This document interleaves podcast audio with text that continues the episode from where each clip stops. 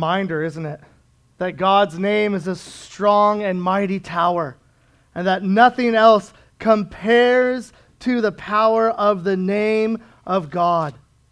Amen. It's good to be with you this morning. Uh, I've, I've been here the last couple weeks, but I haven't been preaching the last couple weeks. And so it's been good to have a little bit of a break. It's been good to be able to serve my family in, in kind of controlling and rallying our kids. Uh, uh, when Ken was preaching a couple weeks ago, uh, I was there, but I was I had two kids in a wagon. I was pulling back and forth across the across the back there, and so uh, deeply grateful to Ken a couple weeks ago for bringing uh, God's word for us, and, and thankful to Austin to, who, who brought God's word to us last week. And, um, and it's not an easy thing to, to, it's one thing to preach, and, and it's a whole other thing to then say, can you preach on this specific passage as we're going through this sermon series? And so that's a whole nother level. So, so thank you, brothers, for, for your work in that. And it's good to be back. It's a delight to be able to open God's word with you because I'm convinced that uh, the days that I open up God's word are days are, that are better than the days that I don't. And so, what a privilege that we get to open God's word together. That we get to, as a body, uh, seek to understand and, and to be shaped by God's word together. And so, I think if there's nothing else that I've learned uh, in this time that we've been social dis- distancing and, and through the time of COVID, uh, I think I have uh, learned that we never know what tomorrow is going to bring. Uh, the phrase, if the Lord wills, has taken on meaning that I. I mean, I always think I knew it, but, but I've embodied it in a, in a much bigger way, right? It's such a stronger phrase. Uh, I realize that, that in a new way, uh, we are not certain what tomorrow will bring. Uh, it, and I think that's actually a pretty common fear that, that ha- a lot of people have. They fear about what tomorrow will bring. They fear what their life will be like 10 years from now. Uh, they fear what life will be like 20 years from now and the decisions that they make that will then affect 20 years down the road. And while we are not here pretending to know what the stock market is going to do tomorrow, and while we are not here saying that we know the, the future of what happens next week, uh, we do have certainty about eternity, uh, which gives us confidence for tomorrow, actually. So, how is it that we can be uncertain about tomorrow, but very certain of forever? Well, as John concludes his letter uh, in the book of First John uh, to different Christian churches, he talks about the different confidences that we have for eternity that then affect our very tomorrow and, in fact, affect what happens when we leave this building. And so we conclude our series in First John, this litmus test of love. And for the last time, I want to uh, work with us in our memory verse. You guys have had 13 weeks to get this right, okay? So if you still don't know it, it's okay. It's on the screens. We're not going to we're not going to quiz you and keep you from graduating or something. Uh, but let's say 1 John 3 23 together. And this is his commandment that we believe in the Son, ah, Jesus Christ and love one another just as he has commanded us. I always mix up believe in the name of his son or believe in his son. And so there you go. Let's pray for our time this morning.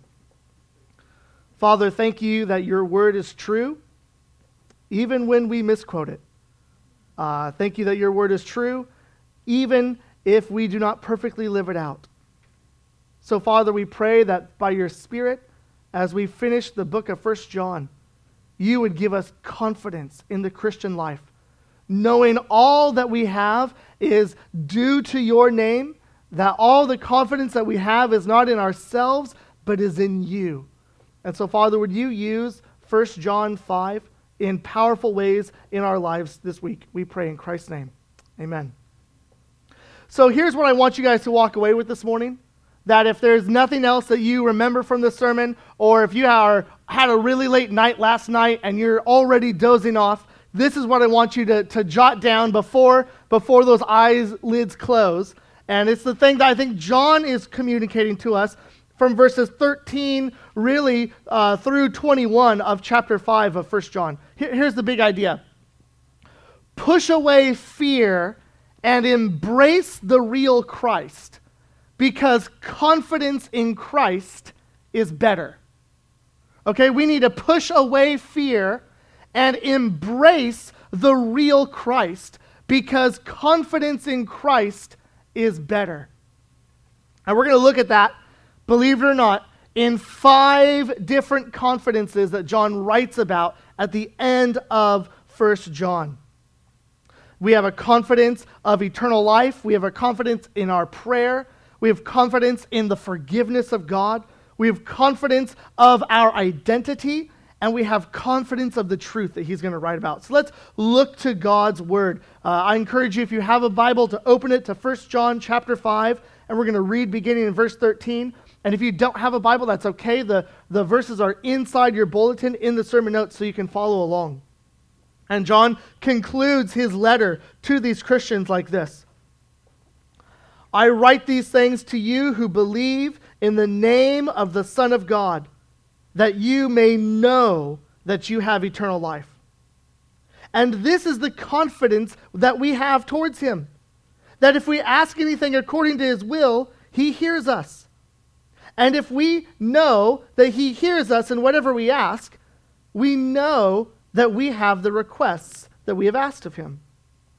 If anyone sees his brother committing a sin not leading to death, he shall ask, and God will give him life to those who commit sins that do not lead to death. There is sin that leads to death. I do not say that one should pray for that. All wrongdoing is sin, but there is sin that does not lead to death. We know that everyone who has been born of God does not keep on sinning, but he who was born of God protects him, and the evil one does not touch him. We know that we are from God, and the whole world lies in the power of the evil one. And we know that the Son of God has come and has given us understanding, so that we may know him who is true. And we are in him who is true in his Son, Jesus Christ. He is the true God and eternal life. Little children, keep yourselves from idols. Well, let's look at what John writes in verse 13 about this confidence that we have of eternal life. You know, it's, it's, it's a question how would we wrap up such an important letter? If you are writing a monumental letter to a lot of Christians to give them hope in the midst of adversity, to give them strength to continue to walk in Christ, even when difficulty is happening outside of their church and within their church, this is how John decides to close out his letter. Remember, this is a, these are Christian communities where the departure from these false believers have left the true brothers and sisters of the Christian churches. Uh, they're a little bit shaken, they're a little bit scared, especially when people who left the faith even accused these real Christians that they didn't have this secret knowledge to know God truly. And so, in a dramatic end, John hits it out of the ballpark in terms of giving hope and certainty and confidence in the lives of these believers. And so John gives five major ways that Christians have confidence because of Christ. John doesn't want to leave them in doubt. He wants to leave them with confidence uh, of walking in Christ going forward. And so confidence in God brings bold Christian living right? Fear of messing up, well, that just cultivates more fear. Uh, and so notice the first confidence that John gives them in verse 13 that they have confidence that they have eternal life. All the things that John had written before them was to bring confidence, to show their litmus test of love, and to give them assurance of their eternal life. In fact, this is so important it, it really seems to have been the cause of the entire letter. That's why John says, I write these things, meaning all the stuff that came before this. I write these things to you who believe in the name of the Son of God, that you may know that you have eternal life. Because confidence in God brings bold Christian living. Knowing that we are secure in God, makes us unfearful of what could happen in the future.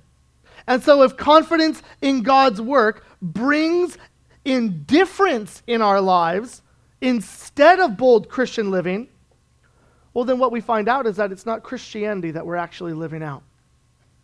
Assurance of eternal life is an important Christian certainty. Right? So if we ask each other the question, if you were to die today, what confidence you'd have to be with God or separated from God?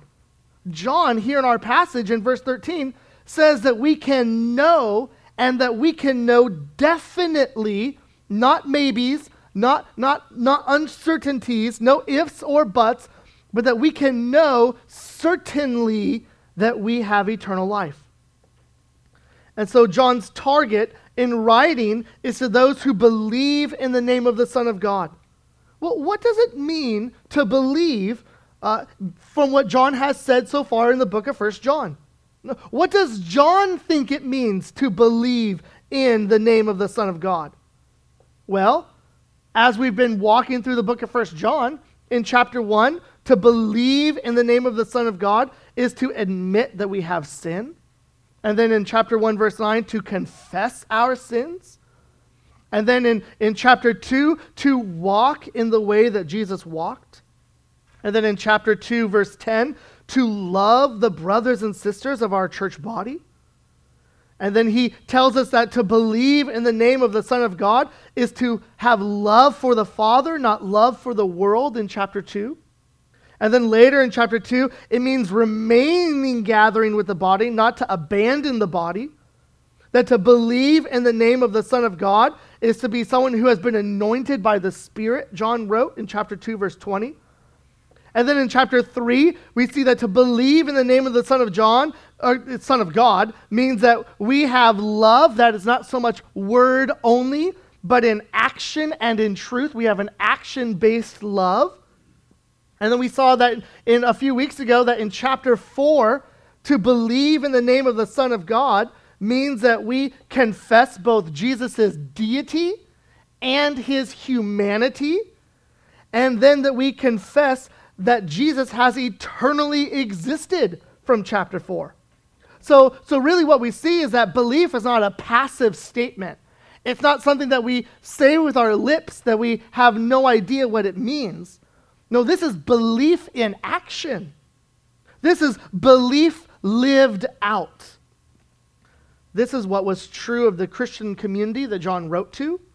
Uh, this is evidence also for us to say that when we believe in the name of the Son of God and that we have confidence for our eternal life, the world lives in fear.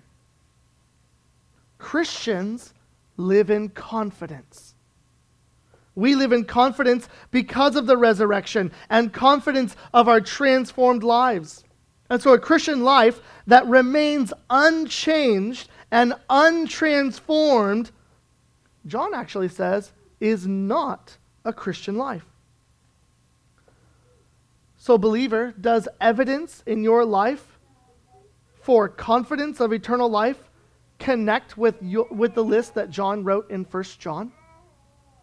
Are the confidences that we have for our eternal life, does it connect and match up with what John says is evidence of belief in the Son of God? See, confidence of eternal life will be evident in the fruit of our lives. So, Christian, when you are with others, how quickly are you ready to admit not general, but, but specific sins as a way of humbly living with others? Christian, what has love for your brothers and sisters in our body looked like in this past month or the month before that? How has the love of God been in action and not merely in words only? Since what we confess to be true about God matters, well, Christian, how can you continue to study something this summer that will aid in your understanding of God so that you can continue to confess truth? So let me encourage you to do two quick things Uh, if you are bored this summer, which pretty much every teenager is going to say to you, I encourage you parents to pick up two books off of Amazon or whatever book source you get to, uh, and to read this with your teenagers. Or if you don't have teenagers, to pick up a couple of these books and to read them anyway, because they will help pursue your uh, knowledge of God for you to confess what is true. So, two things a book called Who is Jesus uh, by Greg Gilbert. And then Wayne Grudem has a really short little book called 20 Beliefs Every Christian Should Know. Okay, so uh, Wayne Grudem, 20 Beliefs Every Christian Should Know, and Greg Gilbert's Who is Jesus are two really short reads that would be great in, that you would read this summer that would equip you uh, to pursue truth this summer. John wants Christians to have confidence. He wants them to know that we have eternal life. And this is not confidence today that goes away tomorrow, but confidence that is from now that goes into eternity. There's no confidence in walking an aisle 20 years ago and then remaining unchanged. That's not what John is talking about. There is great confidence in what John is talking about with our lives being changed as a result of God's Spirit at work within us. So, Christian, know the great confidence that we have because of Christ. So, push away fear and embrace the real Christ because confidence in Christ is better. Let's look at this next confidence that John writes about in verses 14 and 15 confidence in our prayers. No matter what is happening around us tomorrow or even this afternoon, we have confidence because we have eternal life, because we believe in the name of the Son of God, meaning we believe in all who Jesus is. We have confidence also in our prayer. We have confidence that He will hear us and that as we ask according to God's will, He will do those things. What person can wake up a king at 2 o'clock in the morning simply to ask for a cup of water? Well, the king's beloved children can, can't they? So, beloved child of God, you have the ear of the King of the universe. You are beloved by God, and therefore you have confidence that He hears your prayers. So when you pray, believer, it doesn't go to deaf ears. Your prayers don't stop at the ceiling. They go to the ears of the King who hears you and loves you. So when you are praying to the Father who loves you, who sent Jesus to earth for you to, to die and to rise, the, Father who leads us in all truth by His Spirit and is making things ready for us to be forever and finally with Him for eternity in glory. The things that we pray for when we are focused on God's kingdom aren't things like, God, please give me a new Corvette. Instead, it's more like, we pray for God's name to be made great through our lives. Sorry, Scott. We pray for our neighbors to know the light of life. We, we pray for our family to grow in the truth. And, and we can be confident that when we do that, God delights in doing those very things. He delights in working in those very ways. So, prayer is not a manipulation in making God change his mind to somehow do what we want. No, prayer is made in line with God's will. And so to pray according to God's will is to pray in agreement with what God wants, not what we just desire or insist that God does for us.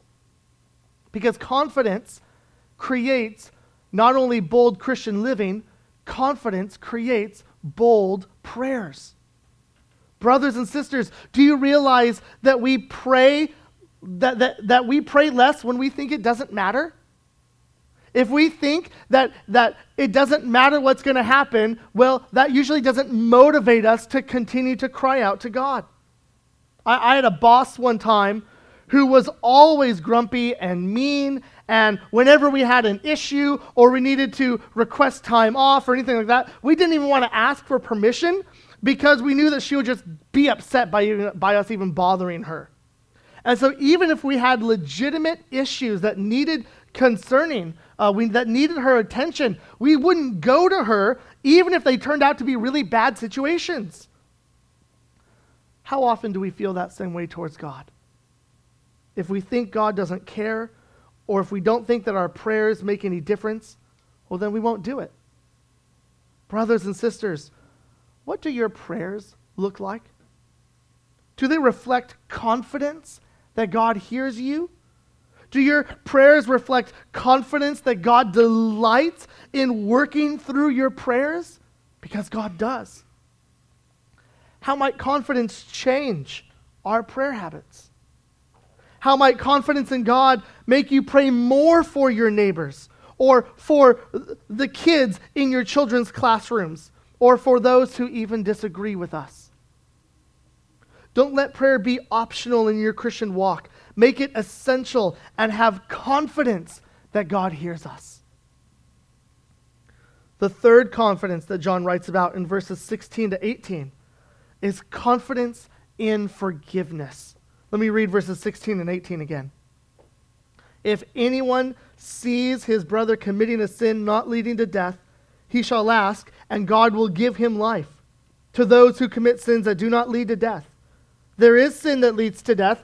I do not say that one should pray for that. All wrongdoing is sin, but there is sin that does not lead to death. we know that everyone who has been born of God does not keep on sinning, but he who was born of God protects him, and the evil one does not touch him. So John recognizes what is true of all Christians that becoming a Christian doesn't mean that we just stop sinning altogether. Certainly, our response as Christians to our sin is different. John sees a possibility that Christians could be found in sin sometimes. That's what verse 16 is saying. Verse 16 is saying that when, when someone has seen another brother or sister in sin, that we have to do something about it. And yet, in such a situation, John says that we have confidence and we have hope. What is the loving thing to do? when the sin of a brother or sister becomes evident? Well, the loving thing to do is not simply to ignore it and pretend like it doesn't exist. If we believe that sin is worse than cancer, we don't ignore cancer. If we believe sin is worse than drinking poison, then we don't ignore drinking poison. There is something to be said of not immediately addressing someone and letting love cover a multitude of sins. But John doesn't think that one Christian, knowing about the sin of another Christian, should do nothing. We have confidence before God. We have the king's ear. We should then use our position for the sake of our brothers and sisters. We should pray to God and ask that God would work in that person's life. Notice here that the immediate response isn't even confronting that person, but first praying for his or her well being. What would conflicts look like in our homes and in our church if before we address the situation, we spent time in genuine prayer for that other person?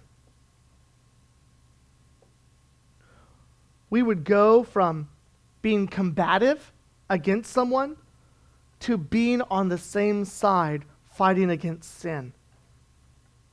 Think about this in our church. What brotherly and sisterly affection we would have in genuinely wanting to not win an argument or a position, but instead to win our brother and sister from their sin. That's actually the language that Matthew 18 uses when Jesus is teaching uh, about when we do need to confront people because of sin. We go to them, and if they listen to us, we have gained or we have won our brother and sister. Friends, that is sacrificial love. Could it be that church conflicts have very little prayer involved, where we aren't praying for the destruction of our brother and sister, who we see as our enemy, but instead then we would be praying for their well being, for their growth, and for our unity together. In that we have confidence that God will give him life, verse 16 says. John says that there is sin that leads to death, uh, but it's interesting here that he makes no connection to that a believer can do it. Notice in verse 16 that the believer is committing sin that does not lead to death. If we believe John earlier that confessing sin leads to forgiveness, the washing away of our guilt, that it leads to eternal life, and that genuine Christians do those very things, well, then there is no sin greater than the powerful cleansing washing of Jesus' blood. The sin that leads to death, in what John refers to here, is a refusal of repentance from sin. And I don't think that genuine Christians do that. Because every believer, their sins are covered by the blood of Christ. We can trust that the repentant sinner will ha- lead to a transformed life. And we have confidence of forgiveness. So, for example, I used to stay awake at night as a young teenager.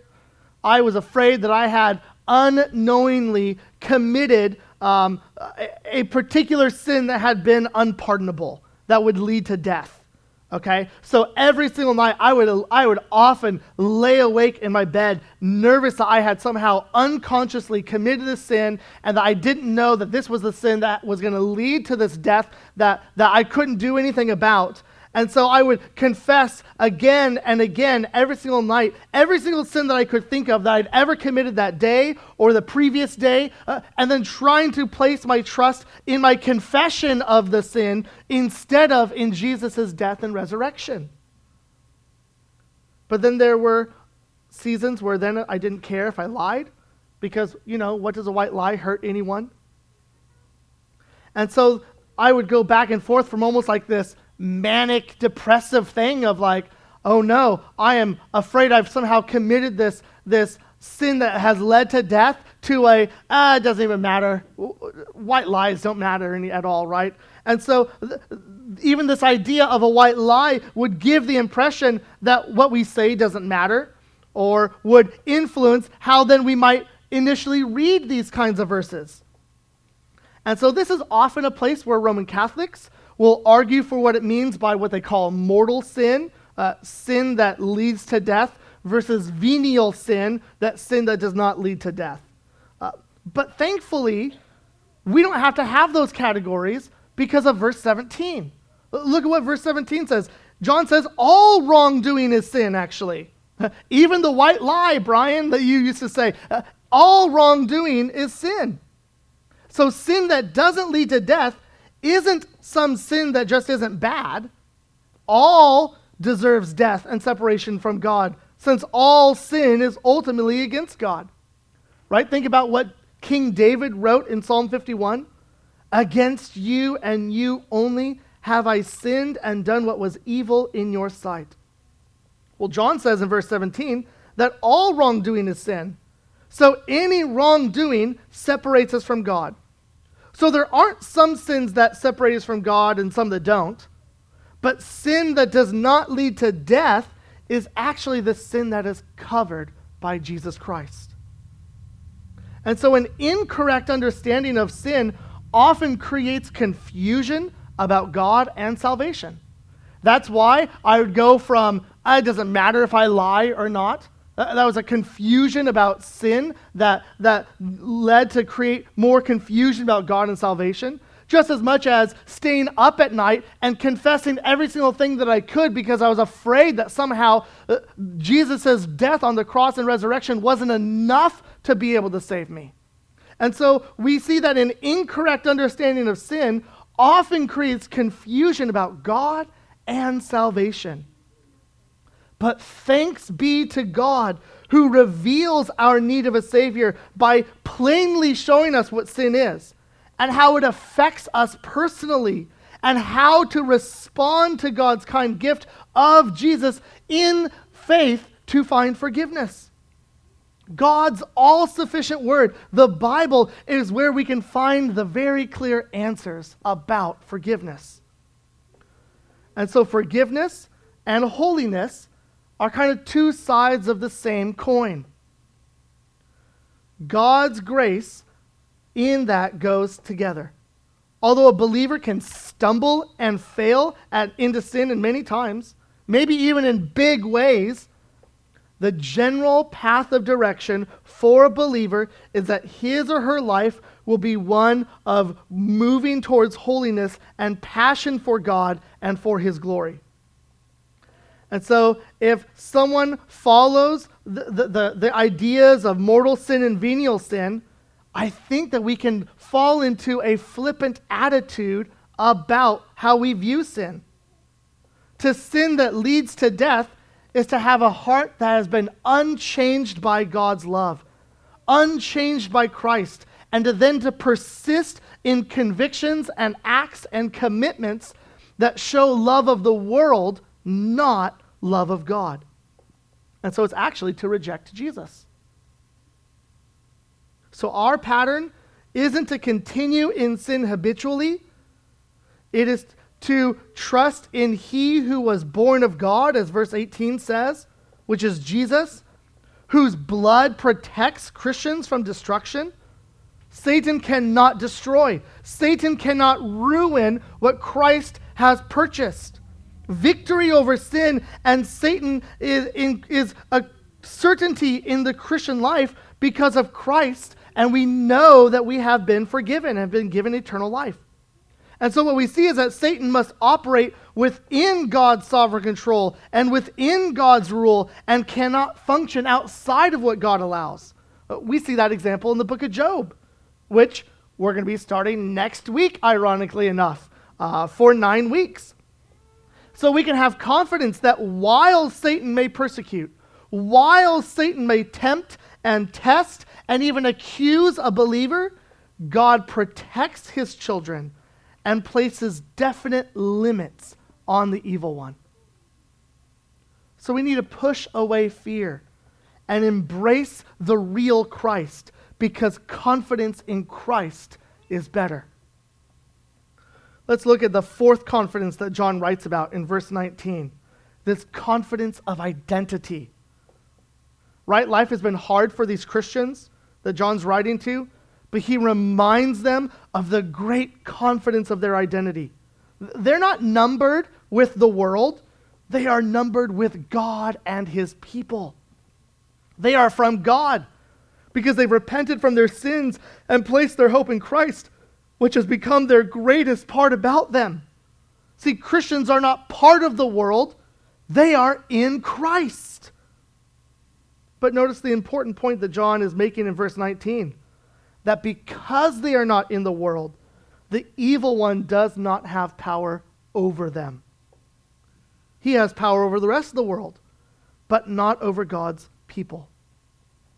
We are in Christ, and therefore we have confidence that the power that the evil one has does not control us because we live for God.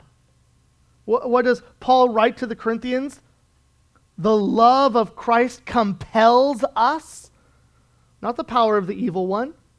Our values and our actions don't have to look like the world's, uh, nor should they, because our values and our lives reflect the one who has saved us, who has purchased us by his blood, and is transforming us for his eternal kingdom.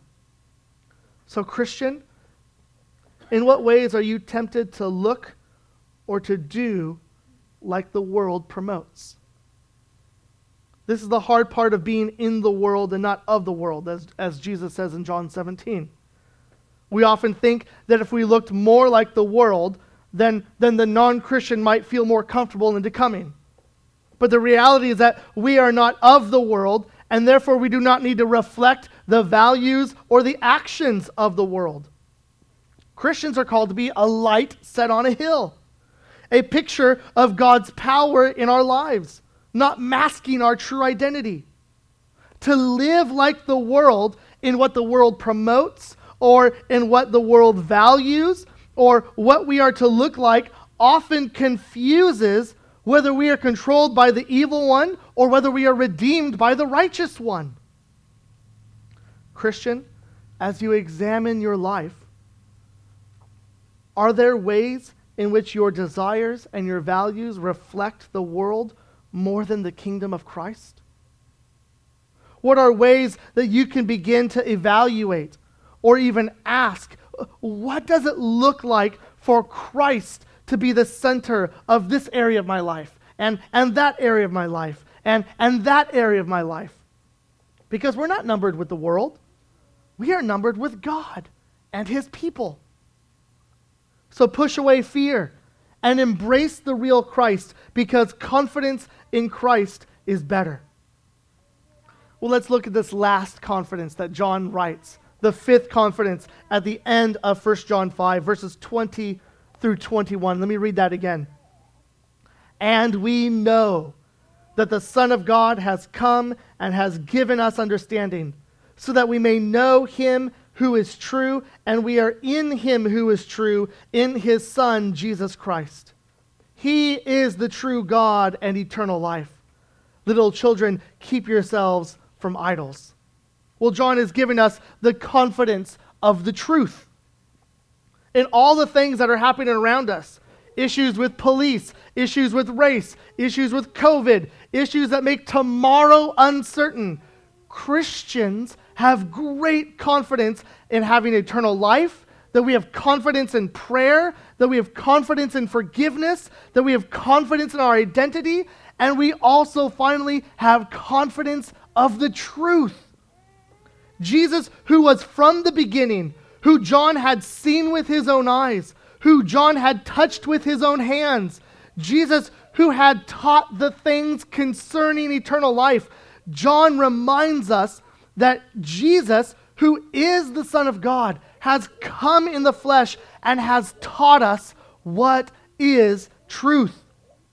Jesus, who is God in the flesh, who is the Messiah who has come to rescue his people. Jesus is true. Jesus did not say true things that we can just get behind. Jesus is the embodiment of truth. To be in God, who is true, comes by being and existing and finding our identity in the Son, Jesus the Messiah. You know, there was a conspiracy going around at the time that said John's knowledge about Jesus wasn't enough for a godly life. That people needed additional secret knowledge. And the secret knowledge that others insisted was needed was to know the real Jesus, not what John had said. But we know that Jesus is the Son of God who came in the flesh who is the suffering Messiah, who has come to rescue his lost sheep. He is the eternal God and the eternal life, which is what we need to hold fast to. God's word is sufficient for our entire lives pertaining to the Christian life. And so we have confidence in the truth of Jesus. So, right knowledge, having the truth, right knowledge should lead us to right living. See, Christian, Christianity is not a hindrance to intellectual activity, but it actually should drive us to right thinking. So, the best way to live is going to be in conjunction with knowing Him who is true and being in Christ. And so, because we know the truth, because we know the one and only true God, that should drive us from idols and to continue to keep us in abiding in Christ. Jesus would normally end his teachings with, He who has ears, let him hear. I think John's doing something really similar here in his final appeal as, as, as a pastor to these, to these Christians. John's final appeal is to reject what is false and to embrace what is real to embrace Jesus, the God who came to earth, God who died on the cross for the penalty of our sins, God whose blood cleanses us from all unrighteousness, God who will one day return for his people and will transform us to be as he really is. That is the truth that we can have confidence in. That is the truth and what is real that we should embrace. So, John's final appeal to keep ourselves from idols is to reject what is false and to embrace what is real. Because we have all the confidence in the world for our eternity. Push away fear and embrace the real Christ because confidence in Christ is better than anything the world offers. We do not know what's going to happen tomorrow. We don't know what life will be like in 10 years, but we have all the confidence. No matter what comes our way, no matter what problems arise, we have confidence in our eternal hope in Christ. Fear doesn't need to grip us, fear doesn't need to immobilize us. But through our great confidence in God, we can face every situation, every circumstance, knowing that we are confident of our salvation, knowing that we are confident that God hears our prayers, knowing that we are confident in our forgiveness that God has given us, that we are confident that we are not in the world, that we are numbered with God. We are part of His sheep, part of His flock, and we have confidence that we are in the truth. And that kind of confidence casts fears away and drives us to greater Christian hope in Christ and greater Christian living. What great confidence we have. No matter what happens tomorrow to you this week, no matter what happens in your jobs, no matter what happens with your family, no matter what happens, whether you lose your home, we have great eternal confidence. No matter what happens with your health, no matter, uh, no matter what happens with your finances, with the stock market, we have such great confidence in our eternal hope in Christ that none of those things affect one moment of our identity that is hidden in Christ, that has been purchased for us by his blood, that we will walk in newness of life together. What great confidence we have. There's nothing better to walk in. Let's pray. Heavenly Father, it is easy to fear the unknown. And it is easy to fear playing the what if game. It's easy to be fearful of, of not doing enough. Father, it's also easy to, because we don't think that we can do enough, to do nothing at all. And Father, we recognize it is easy to then pretend like, like we don't need a Savior because we think uh, and, and lie to ourselves thinking that our lives are just fine. And so, Father, help us to find the balance that we are not immobilized because of fear, or we are not running frantically around because of fear, but in fact, that we would live bold Christian lives, that we have confidence beyond the grave, that we have confidence beyond the stock market and beyond our housing and beyond our health and beyond our jobs and beyond what is happening in our families, we have great confidence in you. We know the truth of Jesus. We've embraced the truth of all of who Jesus is. And so we have confidence that you hear our prayers and that we can live for you without fear or shame. So, God, would you work in our lives every bit of confidence that we could ever need? And we pray this in Christ's name. Amen. What great confidence we have that he who is preparing a place for us will return for us and that he will keep us safe till our faith is turned to sight. What great hope we have in no matter what we face tomorrow. Well, hear now our benediction as we finish our time together from the very end of the book of Revelation. John writes this. He who testifies to these things says, Surely I am coming soon. Yes. Amen. Come, Lord Jesus. The grace of the Lord Jesus be with all. Amen. Amen. Enjoy the rest of your Lord's day.